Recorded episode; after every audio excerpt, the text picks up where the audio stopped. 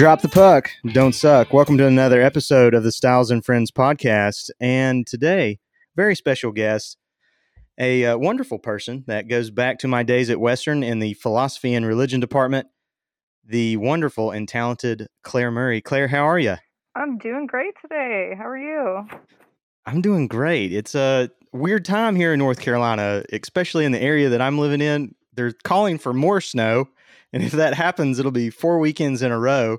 And so people are losing their minds. They're buying all the bread, they're buying all the milk. I'm like, you guys need to slow down. We're okay. Everyone's just chugging milk and shoveling bread, and they're like, it's snowing. like, yeah, yeah.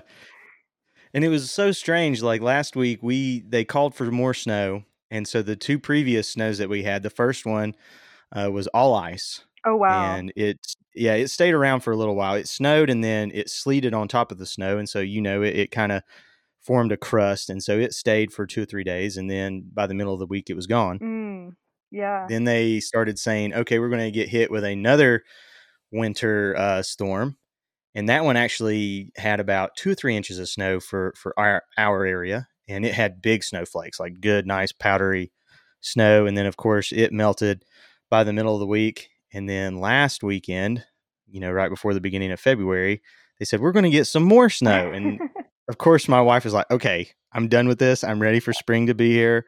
And it dusted us just a little and it was all burned off by 10 o'clock that next morning. Oh, so wow. it's been, it's been really crazy here in North Carolina as far as the weather goes. I mean, and, and you're where are you at right now? Austin? Is that Yeah. where where you're out of? Yeah, I'm in Austin, Texas, and we're actually expecting snow as well um, tonight. Oh, and uh, I don't know if if you heard, but last year there's a terrible ice storm this time of year, and everything like the entire state of Texas got shut down. Um, and the power grid couldn't sustain the state, so pretty much everyone, like most people in the state in the state, lost power.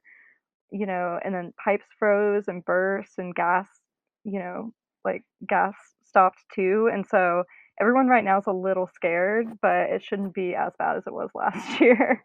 So Well, hopefully it's not. Uh, praying that everybody uh, comes through that very safely. I know that, especially like in the Charlotte area, and I'm sure you're you're aware of this too. It's not like it when we were living in Cullowhee. Those places know how to handle winter precipitation. They get the snow plows out and they take care of it. In other places, they're just standing around scratching their heads, like, "What do we do again? yeah How does this work?" yeah, the poor the poor cacti in Texas didn't stand a chance. There's massive massive fatalities with the cactus out here. so Man, that's crazy. So you're in Austin. Uh, what kind of, you know, I know that you've been out west before. This isn't your first stint out there. What kind of led you to want to travel back out west? Yeah, so um, after I uh, I moved to Texas, and um, it's the landscape out here is so different. Like you know, I grew up in North Carolina, lived there for for 18 years, and you know, went to college in the mountains with you out at Western. I I think when I got to Texas, I started to get I was just really fascinated with the landscape out here. So there's there's prickly pear cactus everywhere. Like you can't go on a hike in the part of Texas that I'm in and not get something stuck to you, which is, you know, I don't know, good. You know, it's it's not it's not that great, but it's also kind of whimsical too in its own way when you're like pulling out cactus pines. But but I actually started going out west. I think it was maybe six years ago now. Um, I went to Big Bend for the first time. And Big Bend National Park, have you been before or have you heard of it? No, no. So the only the only experience I have is I've been to Las Vegas Okay. and uh, we went to the Strip, but then we also took some time and went out to Red Rock Canyon, which is just north of Vegas, kind of toward the Utah side Yeah. and we we drove through there and and you're right i mean the the landscape is completely different um i took pictures and i look back at the pictures and i almost feel like they're not real Right. like i look at them and i go this is this can't be real Right. but it is and i know that i've been there and just to see the rock formations and you can see the different layers of uh, rock that has come together to form these outcrops Mhm. it's just it's unreal and like like in las vegas um, at the red rock canyon you can see the different layers of time as you move down these mountains and they just kind of jut up out of nowhere. Oh yeah. So you like you'll just be driving through the desert and then all of a sudden you've got these mountains right. that are in front of you and you can see basically the whole map of, you know, time in these mountains through the different layers of rock. It's absolutely insane. Yeah, exactly. And Big Bend is like that. I think it's actually called a desert island because you have three different biomes in one place, right? So you have the um the biome of like the Rio Grande River because it's it's right along the Rio Grande River in that little bend um way out west in Texas and um so it's like right next to Mexico. So along the river you have like you know, it's it's like really lush and you have sort of typical like Rio Grande Valley vegetation. And then in the park you have the Chihuahuan Desert, right, which is kind of like a typical dry desert. And then in the middle of it you have this really random mountain range that they call a desert island basically.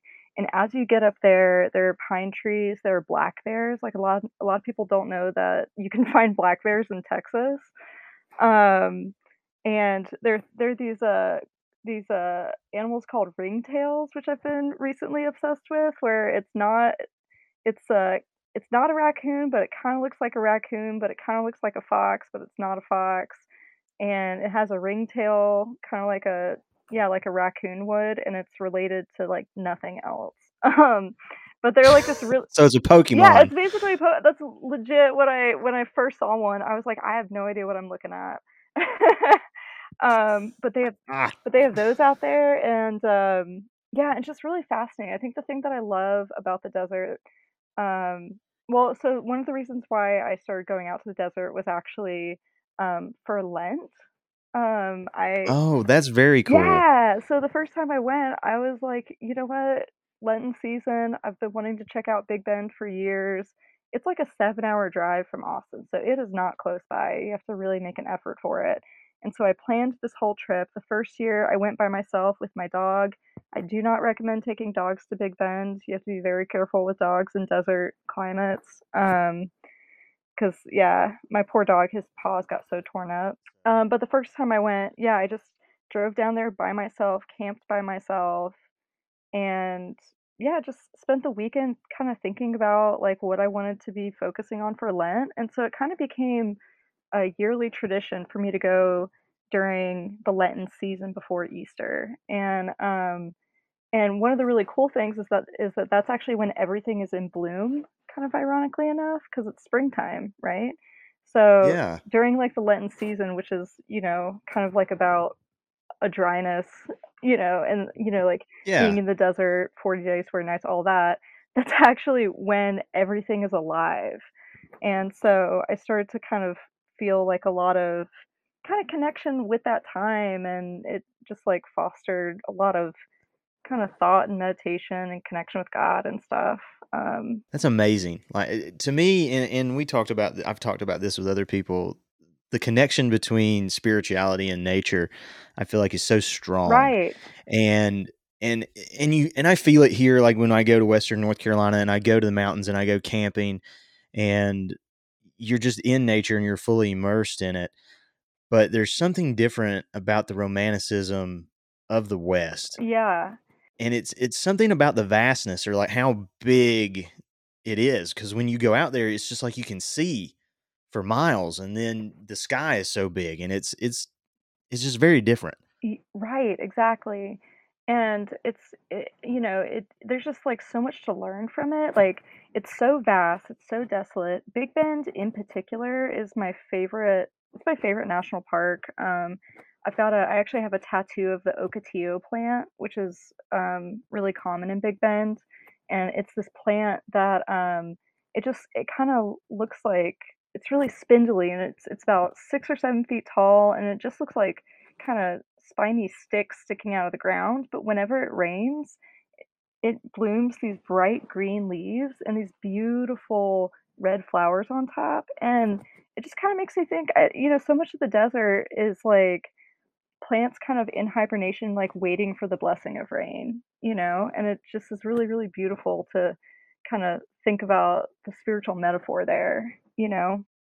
Oh, I fully agree, and and when you were saying that, it it didn't it like, it dawned on me there's this verse in Jeremiah where I think it's in the 29th chapter, I think, and he talks about how the Lord, like, plants you in certain situations, yeah like, in that space, and so that and, like, I'm looking at a picture of the Ocotillo plant right now, Yeah. and and you see these plants, and they're just kinda by themselves, Right. like, in this one singular place, and, you know, that I feel like that's a good, you know, analogy or good metaphor for that plant is, you know, it was put there for a reason, and and we're put in this on this earth and in our lives for particular reasons, and so the I I don't know, I just felt like that was a big connection between the point you were making and and this plant and kinda where my thought process was going. Yeah, yeah, you know, yeah, it's it's just it's inspiring to be in a place like, I don't think there's a place on earth that loves water more than the desert, you know, just always grateful for it. You never um, I had a friend who lived down in Utah, and she's like, "You never complain about rain,"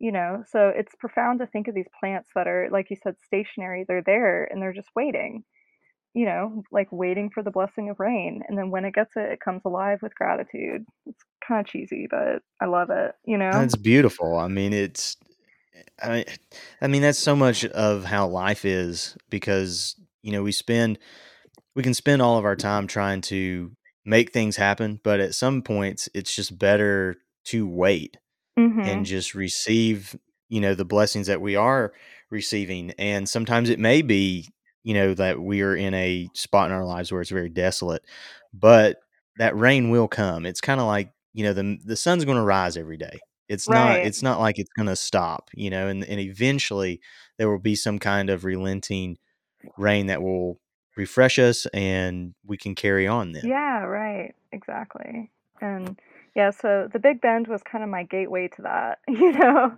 and, like, my kinda gateway to the desert and kind of seeing it as kind of a pretty profound spiritual place, and, um, and I've just kind of been obsessed with the climate ever since. My skin hates it whenever I'm out there.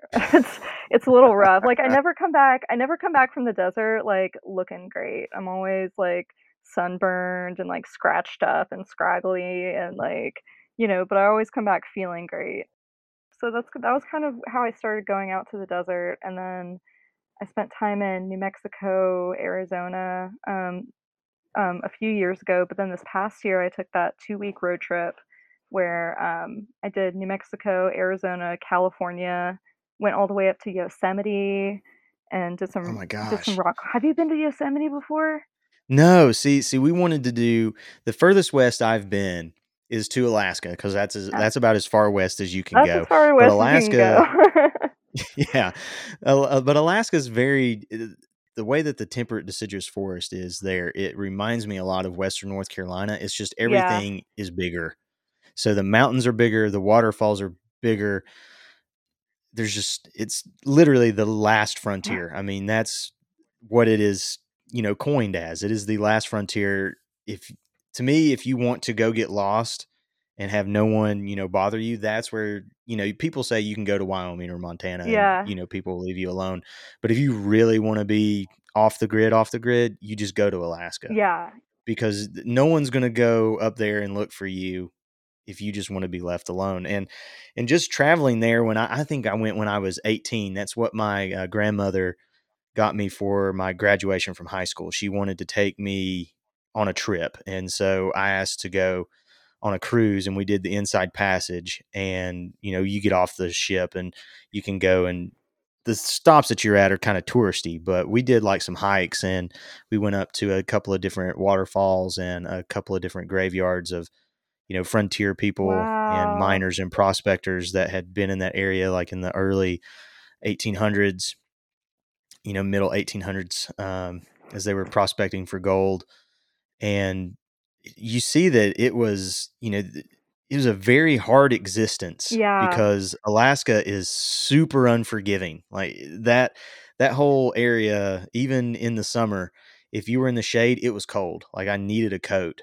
but then you would go across the street and get in the sun, and it was, you know, 75, almost 80 degrees, Wow. and it's it's surreal, and so this whole time, you know, we're we're getting off and we're going and seeing these little areas and the places there, they have a little bit of population in them, but the majority of the people that are there are from these cruise ships. And we asked one person, "Well, how many people are here?"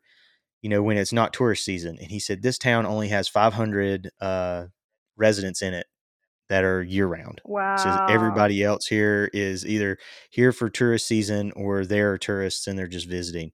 And they were, you know, cruise ship lets 10,000 something people off on every ship and there's like four of them parked there. So I mean, this place has got tons and tons of people in it and there's only like 500 people that live there full oh, time. Oh, that's I mean, it's wild. it's wild. And so so we do all that stuff and the craziest part of this whole trip is at the at the end so like we go up the inside passage and you get to the glacier bay and they go inside the glacier bay and then turn around and then you head back toward uh, washington state which is where we you know took off from on the sh- on the ship and when you get into the glacier bay it's like the entire climate just changes and it starts snowing and it's extremely cold and then you just you're you just see these giant glaciers and it's completely different than anything I've ever seen. And it's the weirdest looking blue, and it, Yeah. the water just it's a completely different color. I can't even really explain it, but that's about as far west as I've been. So I've been to like the temperate deciduous forest, like that climate. I've seen its peak, but uh, I've only been in the desert probably I don't know, maybe four days in total, and that was all in Las Vegas. But we're hoping this year we're trying to check off all the states. That's that's one of our goals. Uh, we're hoping to go to Utah. We're going to try to go to Zion, I think, or St. George, Yeah. and um, that area to me looks looks really beautiful. And you know the Big Bend area that I'm I'm looking at pictures right now. It, it's absolutely gorgeous. And so I mean, I, I understand why you would go out there and be recharged and and feel spiritually connected uh, just to you know everything in the universe because it i mean it looks like a place where you can really just find yourself Yeah, right, right.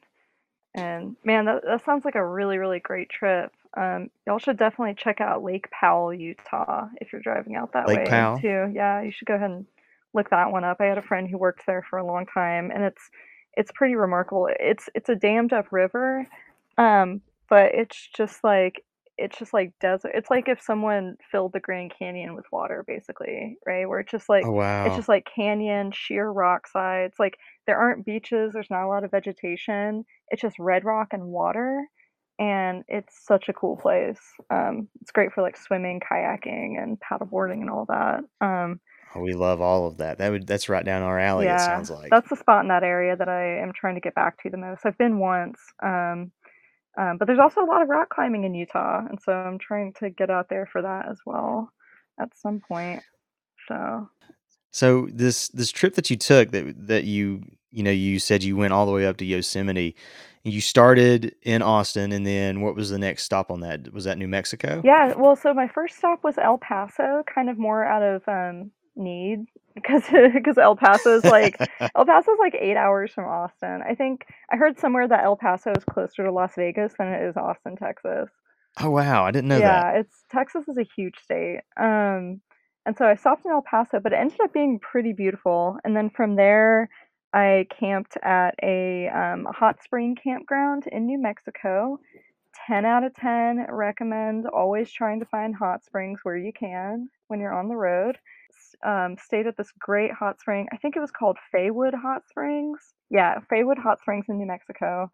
And then um, and then I hiked around Gila National Forest out there, and there are these like beautiful cliff dwellings. Um, Is that like the adobo, uh, like built into the side of the mountains? Is that what that is, or is that something different? yeah, that's it. I think they're I think they're like fourteen thousand years old or something. So it's Oh like something gosh. insane. Yeah. Um, and yeah, so these crazy, crazy old dwellings. Um, actually, it might be fourteen hundred years old. Don't don't quote me on that. I, never quote me on a number. I suck at those. But um but yeah, that that- it's really really amazing. Um and yeah, you have that kind of classic New Mexico where it goes from being desert to like deciduous forest um in a couple of miles. It's really strange. Um, and then I went to Sedona, Arizona from there. Um, that was my first time going to Sedona, and it's that's an odd place. Uh, I really liked it though. It was, um yeah, it was I did this beautiful hike, I think it was called Cathedral Rock. Um, I did this hike up Cathedral Rock, like, right as it started to storm and the sun started to set, and so you had this lightning, you know, kinda going on on, like, the scape of a sunset and these crazy intense colors, and then I saw a double rainbow later Oh my it was it was almost it was stupid beautiful, you know? And, um, I forgot my camera, which I mean, Of course. I left my phone in the car because I I think it was dying, and I was like, "I'm just gonna enjoy the moment anyway," and yeah, at the top of Cathedral Rock, I definitely had a moment. So, um, That's amazing. yeah, so that was gorgeous, and then I went to Prescott, Arizona, um, which I had a friend who had previously lived there, so I just wanted to check it out and met some friends of hers, and, um but then, yeah, from there I went to, um, Saguaro National For National Park in Arizona, um, which are have those huge saguaro cacti. Do you know what those are? Those they're like they're like the classic cactus, you know, they're It's the ones that you think of when people say, "There's a cactus," and it's the ones with the big arms or Yeah, it's whatever? like a it's almost like a cartoon, you know, and they're so tall. They they'll be they'll be like 10, 15 feet tall, like, even taller. So they're taller than you think they are, they're massive, and for some reason to me, they all look like they're partying and celebrating, you know? Like, they got their arms up, um, and so I think that was one of my one of the highlights of my trip was just hiking by myself, and yeah, and the 1st week of the trip was I was by myself just meeting up with friends and friends of friends along the road, um, which was really nice, and then I stopped in Joshua Tree from there. Oh, very cool. Yeah, and did some rock climbing while I was there, um, a friend of mine brought who lived in LA brought me a picnic, it was really lovely.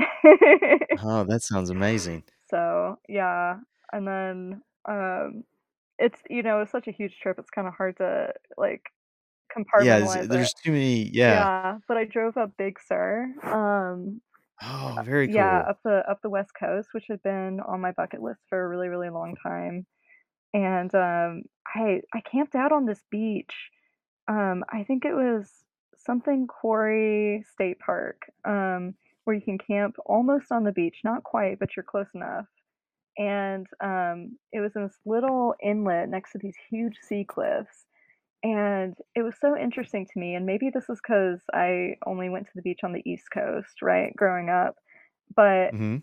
when the sun started to go down, everyone who was camping went and sat on the beach. There were, like, 30 people who just, like, kind of intuitively just went to the beach to go watch the sunset, and then everyone sat there, and then when the sun went down, they went back to their camps, and it was some there's something so funny about that to me, and I'm not really sure why. I think because in North Carolina, the sunsets like, the sunset is never over the ocean, you know? Yeah, I mean, unless you're unless you're, uh I mean, unless you're on the beach, but it sets the opposite direction. Yeah. So, you're not looking at the water, you're looking back toward land as the sun sets. The sunrises at the, uh like, we've been to the OBX, Yeah. and the sunrises at OBX are beautiful. Yeah, and you watch the sunrise cuz that's what's coming over the water, right? Yeah. And so that was kind of like a funny moment, I was like, "Wow," I think I I had just realized, I was like, "Wow, I've never seen a sunset over the ocean before," for some reason. That's nu that's wild, I haven't even thought about that. Yeah, I didn't even think about it till I was there, you know?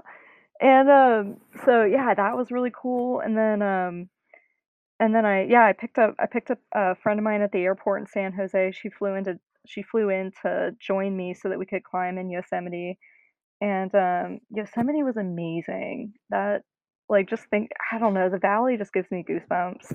It's My wife, uh, that's on our bucket list, she wants to go there, Yeah. so, I mean, it's we're definitely I will make a trip at some point, I just don't know when, but it's on the list. I've actually, um I just bought a hat not long ago, it's a green snapback, and it's got the Yosemite I think I'm Oh. wearing it I'm wearing it right now. Oh, It's got the way. Yosemite patch on it, and and so, uh, we will make a trip at some point to California to see that 'cause Yeah. it it just looks beautiful. And the way it's yeah, it's you know, I'd seen pictures, and I was like, "Oh, that's cool," you know, you see pictures of beautiful beautiful places. I've never seen a place that looks like the photo, like the Valley of Yosemite does on a sunny day. Like, the way the granite reflects the light is it almost looks silvery, it's stunning. And I think you were talking about, like, rocks and, like, you know, kinda like the layers and how you can see all of that. It's I think there's something really and maybe this is the rock climber in me, there's something, like, really profound about how we can admire beauty in rocks and in cliff sides because like, if you're thinking from kinda like a evolutionary survival standpoint, there's no function for us to look at a rock and think that it's beautiful, right? Like, it doesn't benefit us in any way, right? And I think It's just like it's another thing, it's, uh, just in the environment. Yeah, right, and, you know, I also feel like there was no reason for God to make rock as beautiful as it is, you know?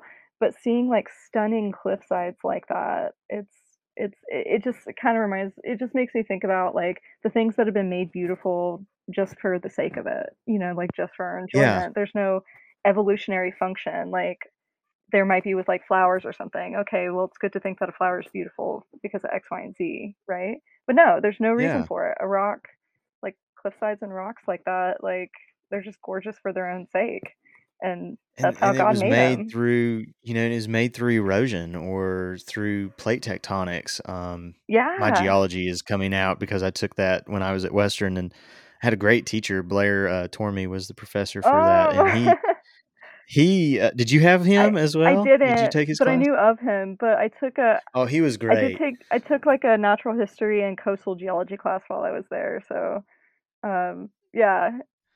Keep going. He would, uh just the way he would talk about rocks is very similar to the way that you were explaining it as well. He I mean, he would just have he just had all these kinds of rocks, and he would pick them up and be like, "This is an an igneous rock," and he would, like, tell us all this stuff about it, and he says, "This is a sedimentary rock," and he's you could tell that he's just super passionate about it, and then we do the whole thing with the plate tectonics, and he's like, "This is how the mountain ranges are formed," and he said, "Then the mountain ranges are formed, and then you have the rivers that cause the erosion, and then you get these wild canyons like the Grand Canyon," and just to think that all of that stuff is connected Yeah. and we're just on this big ball, like, hurtling through space, it's I mean, it's insane. Right, yeah, it's it's it's crazy, and and the fact that you know okay, so I had a professor, I think it was I think his name was maybe Doctor Young, um, but he was a coastal geology professor at Western, and he described geology as a hermeneutic science, right? So, you're you're familiar with her hermeneutics, right? A little bit. And, but he was talking about how it's like the idea of, like like, you ha it's a science, but you have to read it, you know, you have to look at a rock and interpret what's happening there, and you can't absolutely tell, like, something definitely happened I mean, you can you can only kinda come up with hypotheses, but it all comes with, like, how you read the land, how you read the rock, like, how you read the striations, you know, to, like, tell a s Yeah, it tells it's a it's the interpretation of the information that you that you have, and then how that information is related to what actually happened. Right, like, what story it's telling, you know? So, if you have a tendency to love those kinds of things, then, yeah, rocks are cool. Like Yeah. Rock on, Rock right? on, yeah. So, yeah, rock climbing is has has, like, changed my relationship with nature, um, 'cause there's so much analysis of what kinda rock you're climbing on, and, like, there's all this kinda you know, you have different techniques for different kinds of rock, and so you have to, like, really kinda re like, they say, like, you read the rock, you know? Like, you read you read the route, um, to figure out what the best way to get up it is, and yeah, it's just amazing to, like, get your hands on some get your hands on some rocks, go outside, like you know, I get I get really As a boy, I had a pet rock, and that is where the fascination Yeah, began. right, and ever since then like, I went to I went climbing this past weekend outside Austin, and there is this, um, this this kinda cliff that I was climbing on that I think was about 40 feet tall out at Reimers Ranch in Dripping Springs, Texas, and, um, the name of the wall we were climbing on was Middle-earth Wall, and all the climbs were named after Lord of the Rings stuff, so Oh, that is very Yeah, it was really great, um, and so there's this one climb on there that's called it's just called Middle-earth Cave, and it's a cave it's like think of, like, if someone took a cave and sliced it in half, right? So it's kinda like a half chimney, right? And you just kinda Yeah. climb up it, and I climbed up it, like, 2 or 3 times and just sat, you know, I had someone belaying me, you know, holding the rope on the other side, and I was like, "Hey, I'm just gonna hang out in here and look at the rock," you know? It 'cause there Yeah. such interesting formations and, like, crystals in there, and it was limestone, so you have, like, um, these things that kind of it almost looks like a drip castle sometimes, like like in a typical cave, right? And it wasn't like a super deep cave, but it's just endlessly fascinating to me, endlessly fascinating. So when did you start rock climbing, or how did you kinda get into that, or did it just kinda happen organically? Yeah, I, um, I started rock climbing, I think it was about 4 years ago now, um, and I had some friends of mine from church who were like, "Hey, you should come throw up a hammock and read while we rock climb outside," right? You know, it's like that's easy enough, um, and then, you know, eventually they they kinda got me on the wall, and I just immediately fell in love with it. You know, there's the, like, the physical activity of it, the nature aspect of it, um, I'm not like a super intense adrenaline-driven person, some rock climbers are, I'm not, um, it's it's kinda more meditative, you know? And, um, yeah, I just immediately fell in love with it, and it got and it became another way to explore really, really beautiful places in a way that I hadn't before, like, um, like, for instance, when I was back home in North Carolina, I went and climbed at Pilot Mountain, um, Oh, very which I grew up, like, seeing Pilot Mountain, you know, in North Carolina, Pi like, Pilot Mountain's iconic, and I didn't even know you could rock climb there, like, I didn't even know you could climb up it, and so it's like I got to go to this place that I always thought was really interesting from my childhood and experience it in a totally different way. I bet the the the viewpoint or the aspect of doing it differently and seeing it in a different light after previous experiences is probably just, I guess, breathtaking in a sense, but also not jarring, but, um I guess, enlightening. Yeah, I think it creates like a there's like a richness to it, you know? Um, like a it yeah, it's just like a another way to experience the same thing in on a deeper level. Yeah, so i, I climb in the gym most most weeks, but I'm trying to climb outside more often, it's a little hard to always get outside, you know? But, um, Yeah. I but I'm going to Mexico in 2 weeks to go rock climbing. Um, Oh, very cool. yeah, we're driving 2 friends and I are driving down from Austin out to this area outside Monterrey called El Potrero Chico, which definitely look that one up, it's stunning, and it's some of the most beautiful climbing in North and Central America. Um, these, like, it you know, it's just like these stunning kinda slabs of rock jutting out of the land, and I think they're around I think the tallest climb is maybe 1,200 feet, uh, maybe? Oh, wow. Uh, last time I was there, I did a 600 foot multi-pitch climb, and it's I straight up just, like, froze in the last 20 feet, it scared me so badly.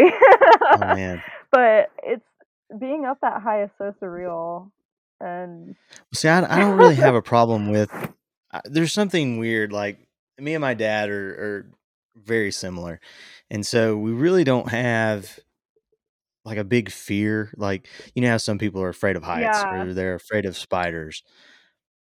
I I really don't have anything that I'm extremely afraid of other than things that like insects, big insects that fly at your face, that's really about the only thing that I'm afraid of, Yeah. 'cause, like, I can jump like, I've got a a two-story house, I can get up on top of the house and it doesn't bother me. Yeah. Like, I can climb up the ladders, It doesn't bother me. Uh, when I was at Western, I actually tried their rock wall, uh, it's crazy that we were there and they had a rock wall, and and did you even climb it when we were there? Yeah, I did it I did it once, and, you know, the thing with, uh the thing with gym rock walls is they have different grades, and I cli I think I climbed a grade that was too hard and thought that I just couldn't do it. But if you can climb a ladder, you can climb a wall, you know? Yeah, I mean, that that's that's that's kinda what they were telling me because I I climbed the rock wall there at Western, and a and I had fun, but it didn't really strike me at that point in my life as something that, "Hey, I need to be super interested in this," or, like, "This is the thing for me," um, but one of my other friends, uh, when I was a freshman, he fell in love with Oh, it. wow. Like, we climbed we climbed the wall one time, and then he was like, "This is the best thing that I've ever done," Yeah. and he went and bought, like, shoes and a chalk bag, and, like a harness and all of this stuff and he would he would go and climb like every every other day he was going and climbing and and doing that and I was like man you're you're getting really into this and he goes I love it he's like I can't I can't do it enough and I think another guy that was in the PAR department with us uh what was his name I think it was Jimmy do you remember Jimmy I don't think I do. he was kind of a bigger guy he lifted weights a whole lot he he was into the rock climbing Oh, really? he did that. Yeah, he he he had like a major transformation. So he lived right beside me my freshman year in college in Walker, and he was real thin, and uh, he liked to go outside and fish all the time, and he was just very you know like outdoorsy. Mm. Like he just you know I mean you know people that go to Western we're Oh, yeah, we like to be outside. Oh, That's yeah. what we do. We're the adventure you know the top adventure school in the southeast. Right, yeah. So very much, you know, into all that kayaking, fishing, all that cool stuff, camping. And he took like some time off, and then I saw him again, and he had put on like maybe twenty or thirty pounds of just solid muscle. yeah. Like he got he, I mean, he just got jacked, from and he climbing? would. I don't know. I don't know. He was. It might have been, and he. I mean, eh, that's. I would see him all the time at the rock wall, like belaying people, and he, I, him and my other friend were just really into it. But it wasn't. It, I don't know. Like I, I enjoy it when I when I've done it in the past, but I've never done anything like what you're talking about, where I go and just climb the side of a mountain. Like I've hiked up, you know, mountains, but I've never, I've never rock climbed that way. It seems very, very interesting from the way you talk about it. Yeah, and there's I think if you love nature, if you love um if you have like an analytical side, right?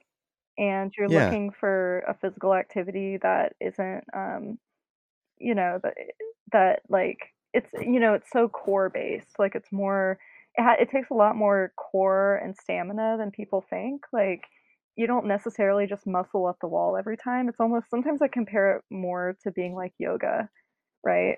Um, it's like ver- Oh, that's it's almost like vertical yoga like you have to think about your balance you have to think about how you're moving your body you know in addition to the grip aspect so there's so much more than just having strong arms um, so if you're looking for something that's kind of like that, yeah, so something like that, you know, some, if you like nature and you have an analytical side, analytical side, I would definitely say it's a great, Give it a shot. yeah, give it a shot. And if y'all are going, if y'all are trying to hit every state and y'all end up in Texas and y'all end up in Austin, I will take you guys climbing. Oh wow, that sounds that sounds like fun.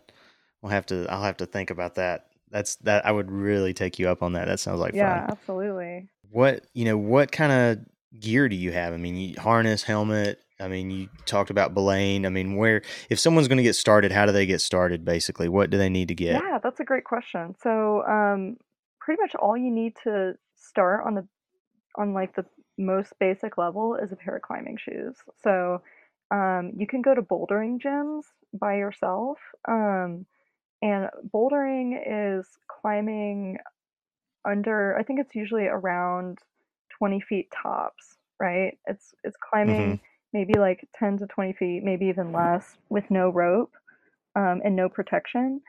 And um, that's something that anyone can do by themselves, right? At a gym. Um, Well, they they had that at Western too, I think. And they would change the they would change the route. So they would if I'm remembering correctly, they would have a route and it would be taped. And then they would say we're going to keep this route up for a week. right. And if you were interested in climbing that route, you would they kind of have like a little do it. competition. Yeah.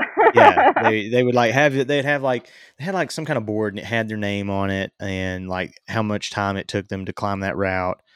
And then after a week, they would change it and they would take the little you know the little knobs and the handles and the footholds off and they would rearrange them. yeah. And then they would mark a new route and say, okay, we've got a new route. It'll be up for a week, and people will go and do that. So I've seen people boulder before, and I mean, I've tried. I haven't tried it. I've I've only done the belay uh, type climbing where you know you just go straight up and then you belay yourself back down with someone on the ground. But I think that would be very interesting because, and I'm going to ask a, a, I don't know, not a personal question, but um, do you know anything about the enneagrams? Yes. Yeah. Yeah. Yeah. So what what number enneagram are you? Okay. So here's here's something that's interesting. I always thought I was an Enneagram Five, Wing Four. Um, Okay. and then but recently I've like I I took the test and then my therapist was like, "I think you're I think you're a Enneagram 4." Right? And Okay. um yeah, and so I think I'm actually a 4 wing 5. Um That's that's vastly different. yeah, yeah, it's very different. Yeah, and I think it's I think it's because like I think I have a little bit more of like kind of like a you know emotionally in tune side, which fives fives Sure. tend to be like analytical to a fault, um, or like you know intellectualizing emotions. But I think I'm I tend to be like really empathetic and kind of emotionally in tune, and so I think the intellectual side is actually the creative thought at play of the four. I don't know. That was a long answer, but No, that that that makes a lot of sense. yeah. So I would Um, say if I would say 4 wing 5. very cool. Um, if you're wondering what the Enneagram is, you can search Enneagram if you're listening, and you can take some free tests and find out what your number is. I am technically a nine with a Oh, one. really? Yes, so I I feel um, I'm I like to keep things peaceful. I don't like a whole lot of confrontation. Um, I'm very focused on you know harmony Yeah. kind of with with with everyone but being a 9 with a 1 it I have a very logical based perception of how things should go and so I see a lot of connection like with with the way that my mind works and and rock climbing from the way that you describe it Yeah. because of that an, that analytical side because you know ones are very like there's a right way to do things and this is how we're going to do them and there's only one way to do it Yeah. but in the in the other sense that's just my wing like i'm not a full one because i'm more concentrated on you know i'm technically labeled as the peacekeeper so Mm. i'm more like like provoked on okay how do we make everyone have a good time like how does how does all of this work together so that all of us are you know going in the same direction and all of us are you know partners in in doing this. But they say that um that nines like for physical activity for a nine that we uh, like to swim which is a very you know singular person That's thing. interesting. yeah and so like i'm i when you're saying this and you know we're i'm thinking about it i see how this kind of relates to like my physical side where i'm very much entrenched in jujitsu. Mm, and you know if you're if you're listening yeah if you're listening to the podcast you've heard me talk about this at nauseum so i won't go into it extremely but i see a lot of the similarities in the rock climbing as in jiu-jitsu where you know you you're planning out your route and and how i go from one situation to another situation and get to the end goal that you have and so that's that's why i asked what enneagram you were because i thought we might be in the same in the same number Yeah. Yeah. And actually, okay, so I I don't know if I I don't know you you wouldn't know this, but I actually did martial arts in high school, and very I've got a black belt um in Toshindo Ninjutsu, but it um I think about I think about my practice in martial arts when I'm rock climbing all the time. Right? Yeah, really like so i'm not i'm not just crazy no. thinking about that how it relates Yeah, and there's actually a book called The Rock Warrior's Way where they basically take kind of like martial art philosophy and apply it to your um your head game when you're rock climbing. That's what people often call it is your head game, basically where your head's at when you're climbing because there are things like um you know, when you're on a wall and you feel fear, you still have to make a choice, yeah right? And I think there's a lot with um there's a lot of connection there with martial arts. Like I remember you you want to be analytical, but you also can't get too caught up in that because you don't have time to. You know, so you have like to make a choice and you have to know where your body is, like where it's positioned and you know where your weight is, how you keep your balance. Like it's very very similar in that way. You're just not punching anybody. with or with grappling. I guess it'd be grappling yeah when yeah when you're grappling it's more you know you're you're if you know like if i'm if i'm against a similar belt level as me i can do a pretty good job of not getting submitted and i can put the other person in some you know hairy situations but most of the time it, it'll end up a draw yeah. like if it's and and i'm a blue belt so i'm still pretty new at jujitsu but um because jujitsu's it's a lot different than any other martial art like it just takes so much time because it it is such a learned practice of a martial art. Right. So against against my peers, I can hit things and I can go to positions and I can kind of play my game. But as soon as I go against someone of a higher belt level, I, I mean, it's like I'm in a whole another universe. Yeah. I mean, they it, it, and I can see kind of the similarity between that where, you know, if if I'm going against someone who's a lot better than me, I'm having to be more technical and I'm having Yes. to think about each move that I make so that I don't put myself in a bad situation further down the road to where then I can't defend myself. And I see that in what you're kind of saying with the rock climbing because you've got to you know, you may be in a situation where it's like, hey, this is kind of sketchy, but I have to continue to move forward. I can't just stop here because then I will come off the wall because you can't just hold on forever. Yes, exactly.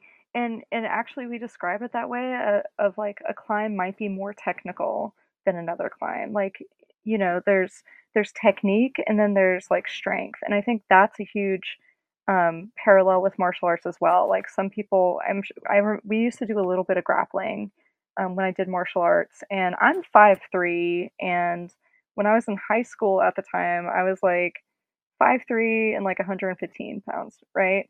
And Yeah. so I'm tiny, you know, and so I can't muscle, you know, I can't muscle someone like some like you know like a, big tall burly dude might be able to. So I had to rely a lot more on technique and that translated into climbing because being short doesn't necessarily benefit climbing that much you know but i can still get up walls by doing things a little bit differently and i think it makes my technique smoother and it makes it um, you know i think it makes me a better climber in a lot of ways than if i could just be tall and you know just use two arms to pull myself up every time Well, I mean, I, I think the to me, and you can tell me if I'm wrong or not, but the adage is that climbing is mostly an arm type sport or you know activity. But I feel like you're using your legs a lot more and your core, like you said before, a lot more than what people think because you're using your legs to kind of anchor you to the wall. And you know, if you know anything about points of contact, the more points of contact you have on a surface, the more stable you are. Right, exactly.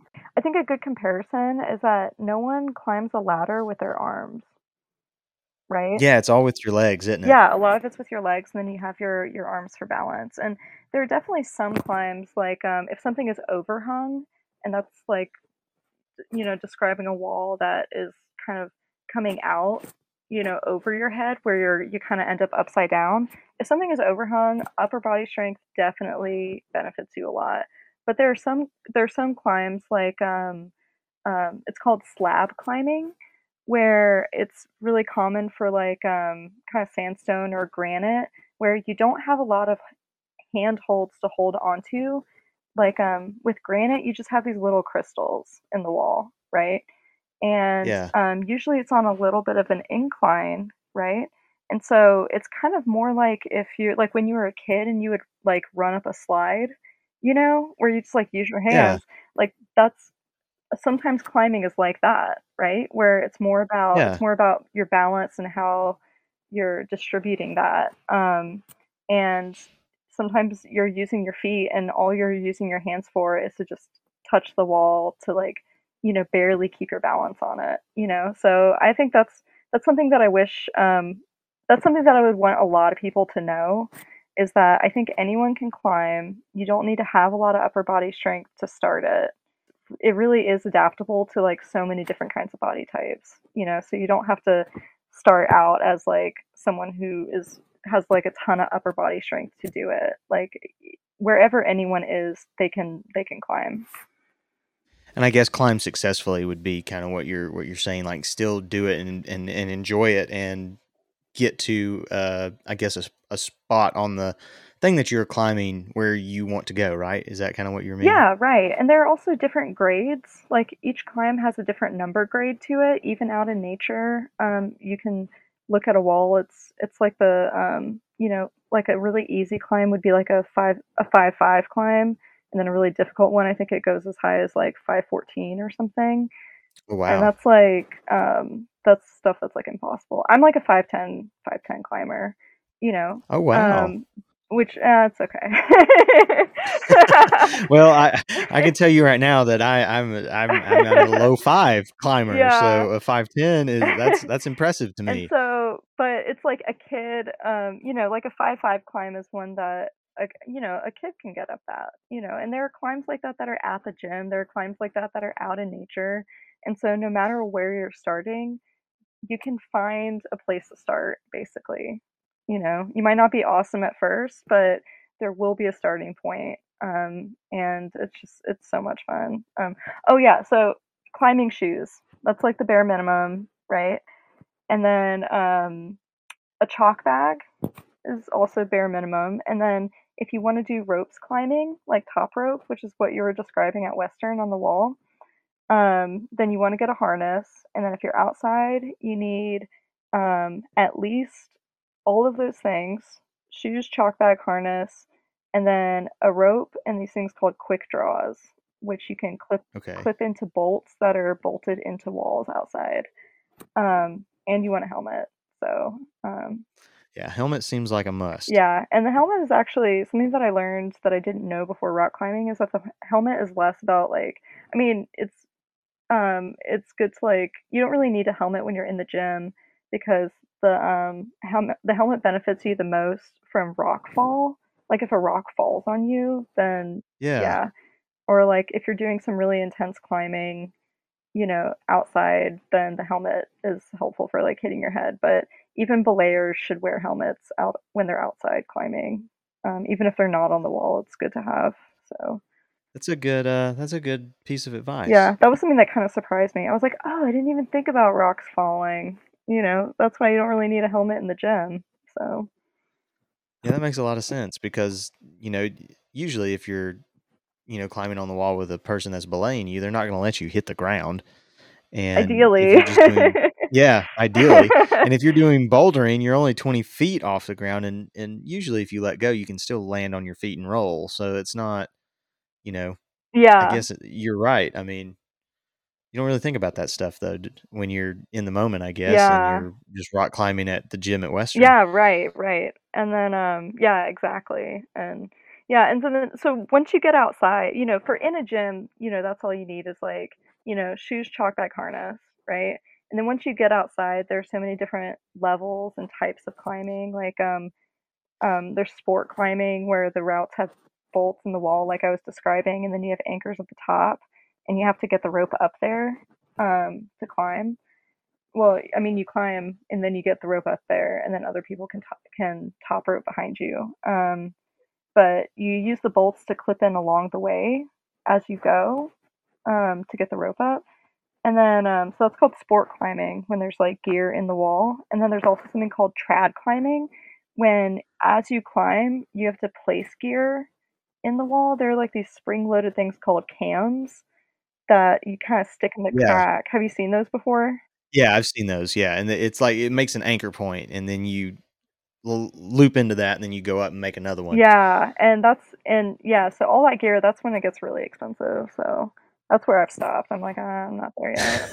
like, you know, Claire goes, I got to get to a five fourteen before I can and before I start doing that kind of and stuff. and and no one no one should ever do the the Alex Honnold thing and free solo Yosemite and just climb without any gear. Did you watch that documentary? Yeah, I've seen. Yeah, I've seen He's that. That's that's insane. no, there's no good reason to do that in my opinion. Like he he is he like could have climbed that climb blind probably with gear on. Like he had done it so many times, so it's not like he just like looked at it and did it.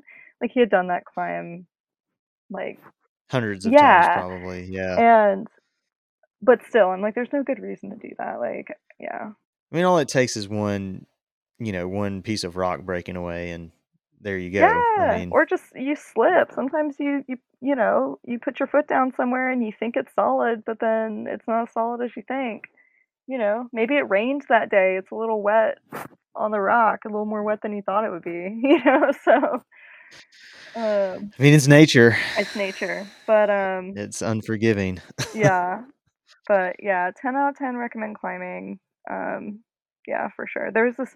I think I had this point when I was in Mexico. I think this was when I really, really fell in love with climbing.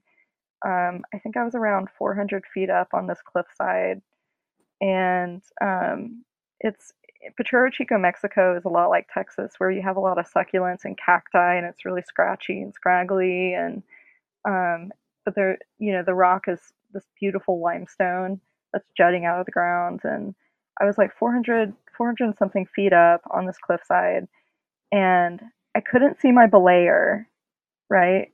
Because he was above me at the end of the climb. And I just felt so alone on this cliffside in a good way, right? And I put, I put my hand in this pocket.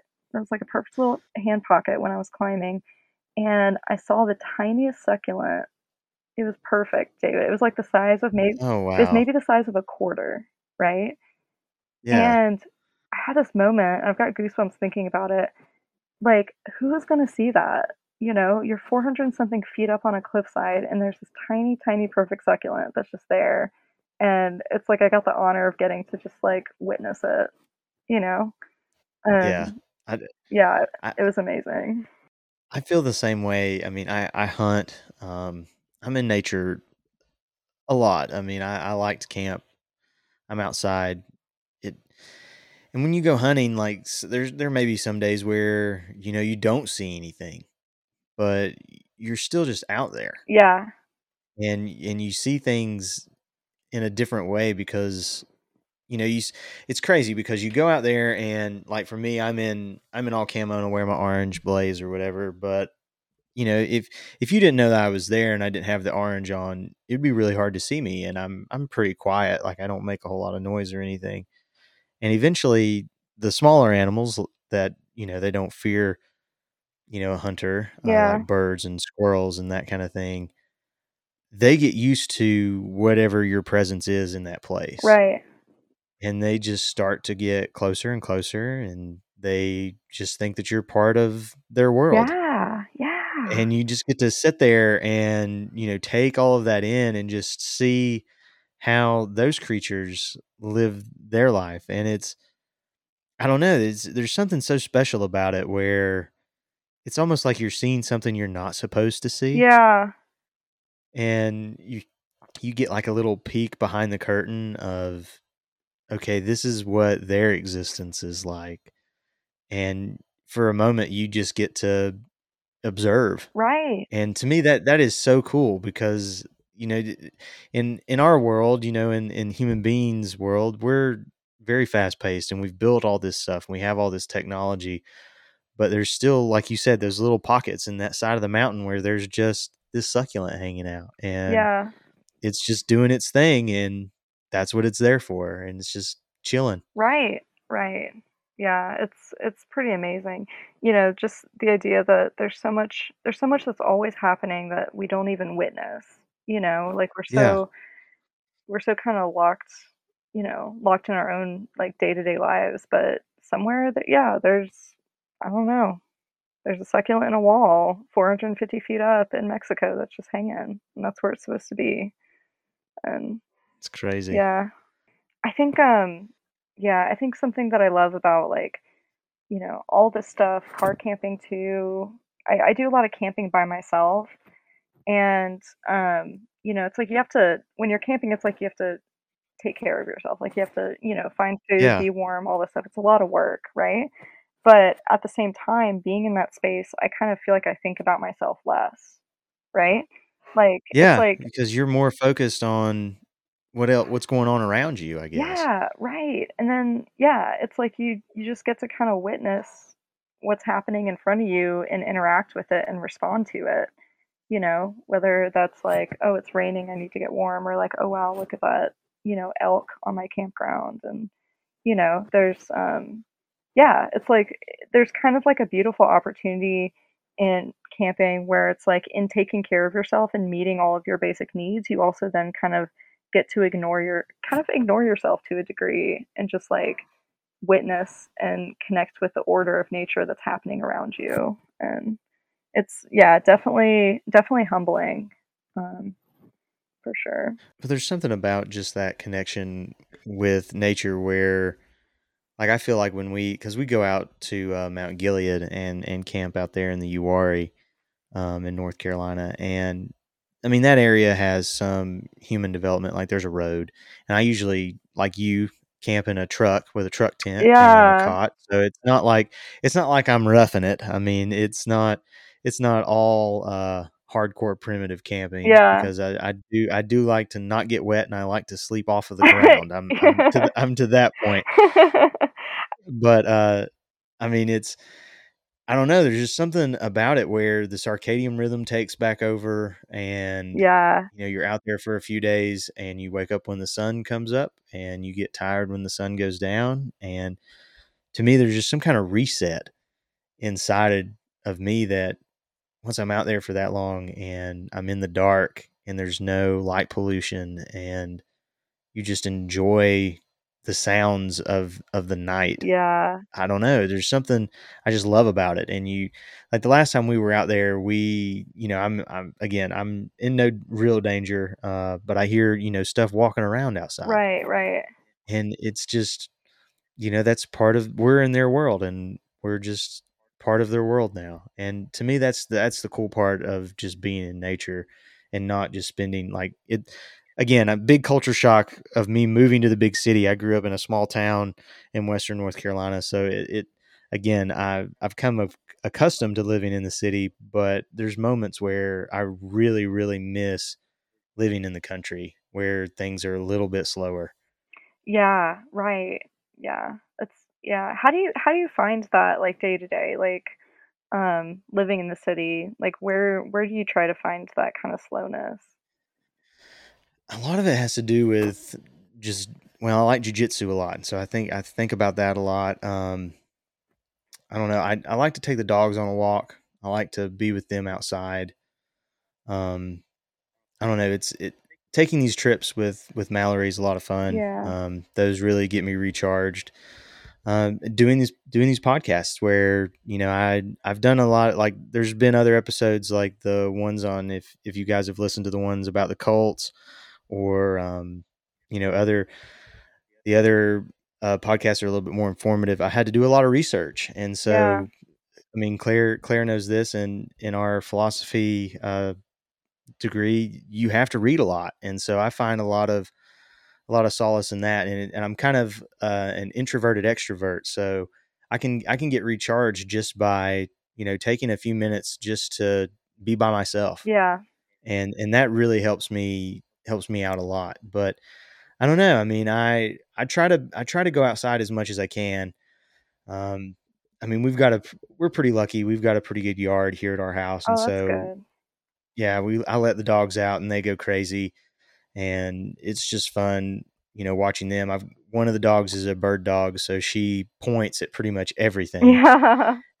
and it's just it's just really fun to see her interact with with nature and all the birds and and all of that stuff. And she in the morning she goes from one window on the bottom floor just to each window in the house just looking outside watching squirrels. I mean it's it's unreal just her appetite for the outside world and little critters.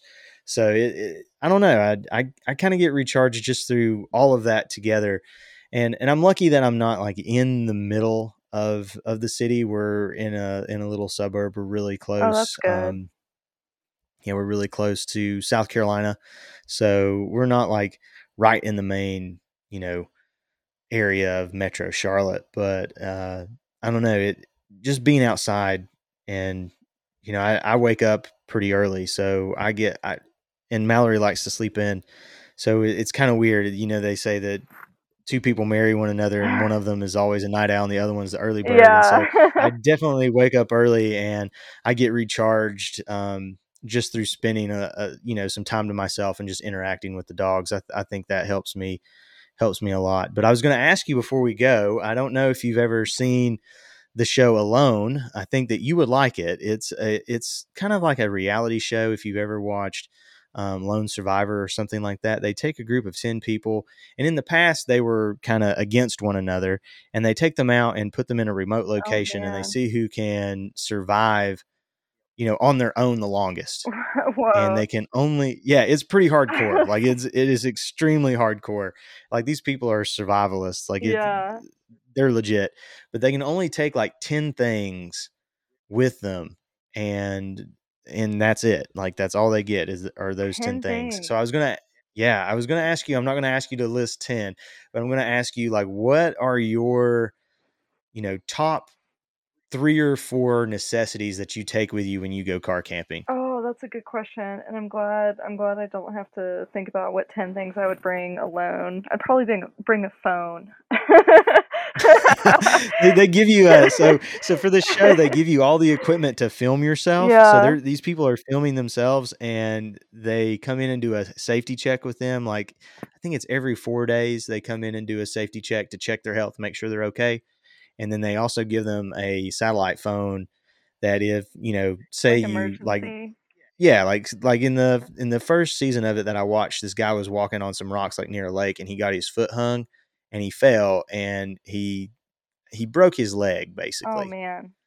and so he had to call and they come and lifted him out and he's like i really don't want to leave and the doctor was like well your leg's definitely broken um, i think you're done and so they it's very safe like it is safe it's a controlled environment but there's still some risk when they go into that so i mean you're right a, a, a way to contact the outside world is definitely a good choice Yeah. for something to take car camping Yeah. So okay, so I think the things, yeah, the things that I always kind of make sure I have, um, I have um, I have a solar lamp that I really like to bring. Um, I got like a Luci solar. It's one of those inflatable lanterns. Um, Okay. that's great. Um, and so definitely always have like a source of light. You know, whether that's like a lantern or I got these little USB charged um, kind of Christmas lights that I put on inside my car so that I don't have to use my car's battery if I'm in it at night. that's very cool Um, and then so those are great. I have these um I have these kind of mesh things that go over the window so I can open the window but have um mesh to keep oh bugs like some out. protection or Yeah, whatever yeah Those are awesome. I bought those um this past year and they've been very clutch. Um and uh especially since it's so hot in Texas that sometimes yeah, it's oh like you need the windows to be open. Um collapsible crates are a really big one. Um so I have these uh these milk crates that I got on Amazon that collapse to where they're flat, right? oh that's very cool. And so I'm um I'm very um particular about how I store my things when I'm car camping because I've got ADHD and I'll lose stuff and I'll never be able to find it. You know, like I have to be very and that's actually something I love about car camping is that it makes me it kind of forces me to have a process, right? To have to like yeah think through where I'm putting things because when I'm at my house, I'm like, I, th- I don't know. I found my keys like on a bookshelf and I don't know how they got there. like, you know, so, um, which also my number one, my number one tip for car camping, this is a really good one. Are you ready? yeah i'm ready i'm on the edge of my seat Okay. Number one tip for car camping is don't lose your keys. oh yeah that is that is that's pretty important yeah, that's pretty important. But um but yeah, so I like to have um milk crates, um so smaller crates. I used to camp when I would go camping, I used to bring like a big Sterilite tub with all my stuff in it, and then you have to dig through that whole thing. So it's nice to have small crates that you can kind of take out when you're looking for something specific. Um So the way so the way I have it set up, so I've got I've got my rig that I kind of keep in the in the truck kind of all the time. Like it's not set up, but you know all the stuff's kind of just in there. You know, yeah. Because I'm well, one I'm kind of lazy, and I'm like, well, I'm I don't want to lug this stuff in and out like 50 times, so I want to keep the essentials like here because this is a good place for them to stay, and it's just me and Mal, so I'm not like toting anybody around in my truck Yeah. basically but I took um at work they had these uh crates that you know like soda can or soda bottles come Yeah, in yeah, yeah, yeah, those. and and and I have I have a whole bunch of those because uh the people that were bringing us the soda I tried to give them back to them and they said oh we're not using those anymore um uh, we're we're, we're not going to take them back and so they just like sat around for forever at the, at the office and eventually I asked someone I said if no one's going to take these I want like eight of them Yeah. so now I've got these uh soda containers that the the bottles came in, like you know the the regular twelve ounce bottles, and that's what I I categorize all my stuff in it. So like I've got like hunting hats and Yeah. like toboggans and you know things that you would you know like face shields and stuff like if it gets pretty cold like i okay this is that tote i'm to take this stuff out and put it on and my head will stay warm and then i've got another one that's just got like you know tent stuff like it's got the hammer and some pegs and a whole bunch of different things. But those things are very helpful. And what I'm planning on doing at some point is building like a what I want to do is build like a little platform. My truck has slots in it to where I could build like a platform bed in the back, Mhm. and then I can take those uh, crates and then slide them under the platform bed and and make like uh, little drawers, which would be perfect for truck camping like that. Yeah, that's yeah, those are perfect because they they probably stack really well, right? They do, yeah. So like if there's nothing in like if I if I'm not storing anything in like two or three of them, I just stack them inside one another and then put all those stuff in the top one and then it's ready to go. Yeah, that's yeah, so things like that, like those those soda can crates, those are kind of like the flat ones. I think I know what the what you're talking about. Yeah. Like And they, they don't have much of a lip on the edge. Like they're very they're deep, but the sides are kind of shallow. yeah. And so yeah, so like those and like milk crates are kind of yeah, kind of similar and in that they stack really well. And um also I always have bungee cords on me, like Yes. you know, bungee cords are huge for everything. Um, and then yeah, multi. I have like a really great multi tool. That's like it's a hammer, it's pliers, it's a knife, it's a saw. Oh, you've got one of those big. I'm, I know which one you're talking about. Yeah. It's kind of like it looks kind of like a hatchet, except it's you know a little bit smaller. yeah, and it's got the hammer attached. Yeah, Yeah. those things are very helpful. right. Yeah, those are great for every like everything. Like I don't know, I've cut up vegetables with mine. like you know, I'm like cooking. I'm like this is all I need. You know, and and then I'm like hammering in my tent if I have a tent. You know, if I'm not sleeping in my car. Uh, yeah, so having a, having like a really good multi tool that works for you, huge. Um, power banks, really good. Or do yeah, you have? for your. So what I do is, um, I've got an extra. My truck actually has an extra battery slot Oh, wow. in it. So in some in some big trucks like that do, and so like you know I'm using mine for hunting, so it's better for me to have you know the space to put stuff in in the bed, and because what are you out of like a Subaru? Is that what you're? Yeah, I'm in a 2016 Subaru Forester. So yeah, so that's got plenty of room, and you're encapsulated. See, for me, like I'm having to build a tent in the back of the bed of the truck, Yeah. And then I take the tent down when I want to drive. So that's that's one negative of the way that that I do it. Yeah. But um, Have you looked at like getting a shell? I know a lot of people put a I shell. have like my that's what my father-in-law has. He has a camper cover, Yeah. and he's built like a he he built an actual bed bed platform on it for a twin size mattress that has a drawer in it. Yeah.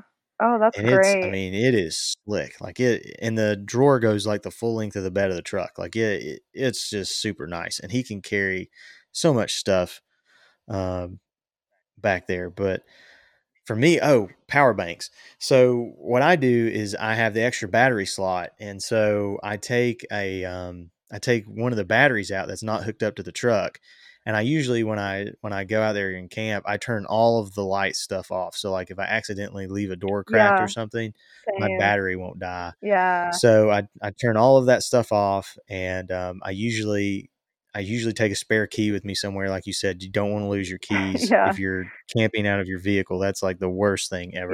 Yep. So I usually have an extra key somewhere. But what I have is a um, I have a power adapter that I got from Walmart, and it can hook up either to the cigarette lighter in the truck, or you can switch the cables on it, and it can hook directly to a car battery. Oh, that's cool. And so what I do is I take the extra car battery and I put it in the you know in the bed of the truck with me in the tent, and then I just hook up the adapter to that, and it gives me AC power. That's awesome. So so then I can anything that has a plug, I can just plug it into that adapter, and as long as that battery is charged, um, I can I can use you know I can use it to charge my phone, or I have this big spotlight thing that um, that I take like if we go and we're just going to camp and it's going to be super super dark. yeah. Um, it's it's uh it's rechargeable, so usually I take the charger for it just in case it goes bad. But I also have um like you know just regular like D4 batteries in a Maglite. I have that too. So I don't know. There's a, I could go on and on about camping stuff Oh, yeah. forever. Like it's it, to me, it's so interesting. And, and this past Christmas, my mom was like, "What do you want for Christmas?" I was like, "Just camping stuff. Yeah. Like just get me camping stuff." And so I got a new cot, which I'm very excited about. Um, my other one is about I don't know, 80 years old. Yeah. it's it's super old. it um it's and it's not like the normal army cot, you know, like that folds down and it's just the canvas. This was a spring, Oh a metal wow. spring cot that has a foam mattress on it. Oh. So so yeah, it was the first time I went with like a whole bunch of my father in law's friends. Like we they put up this big tent and I put my cot out and put my foam pad down and put my sleeping bag on it, and they all looked at me like, "Well, what is this?" And I said, "Just you wait." I said, "Come tonight when you guys have to sleep on the ground, you're going to be wishing you had this thing." yeah.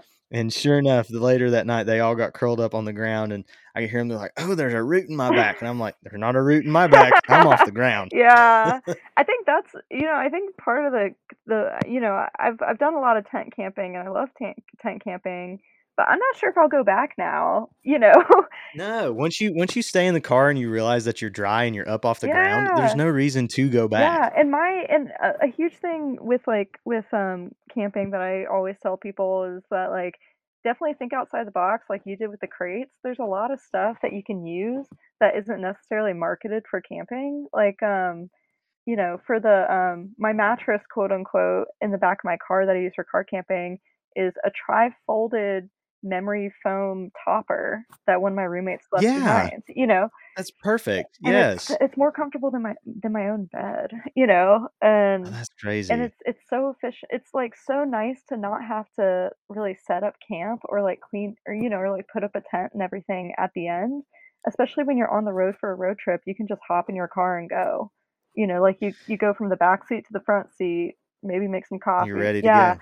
like when I was in Yosemite with um, my friend Izzy, we had to wake up at 4 a.m. to go hike um, Half Dome, which is really that's a long that's like the hardest hike I've ever been on. But um, I was sleeping in the back of the car. She was sleeping in the tent at the campsite, and I was still in the back of the car. And she just hopped into the driver's seat and started driving. Like I had all my stuff already, and I got to sleep an extra 30 minutes back there.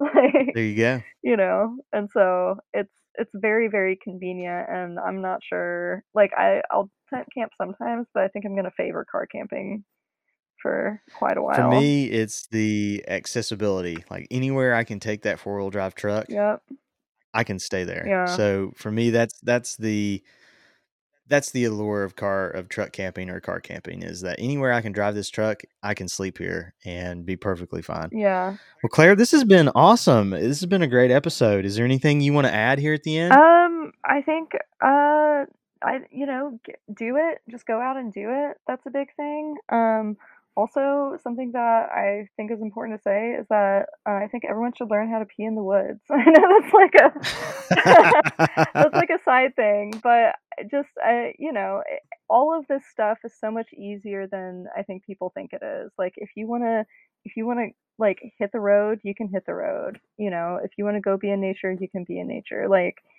it's it's as accessible as you want it to be and you just have to choose it you know? Well, a lot of people don't realize that there's public land out there that is owned by everyone, and we can go to it and enjoy it and hike it, and no one can say anything to you about yeah, it. you can camp It's for free it's our land. yeah it's our land. It's it can be yeah you can camp for free you know?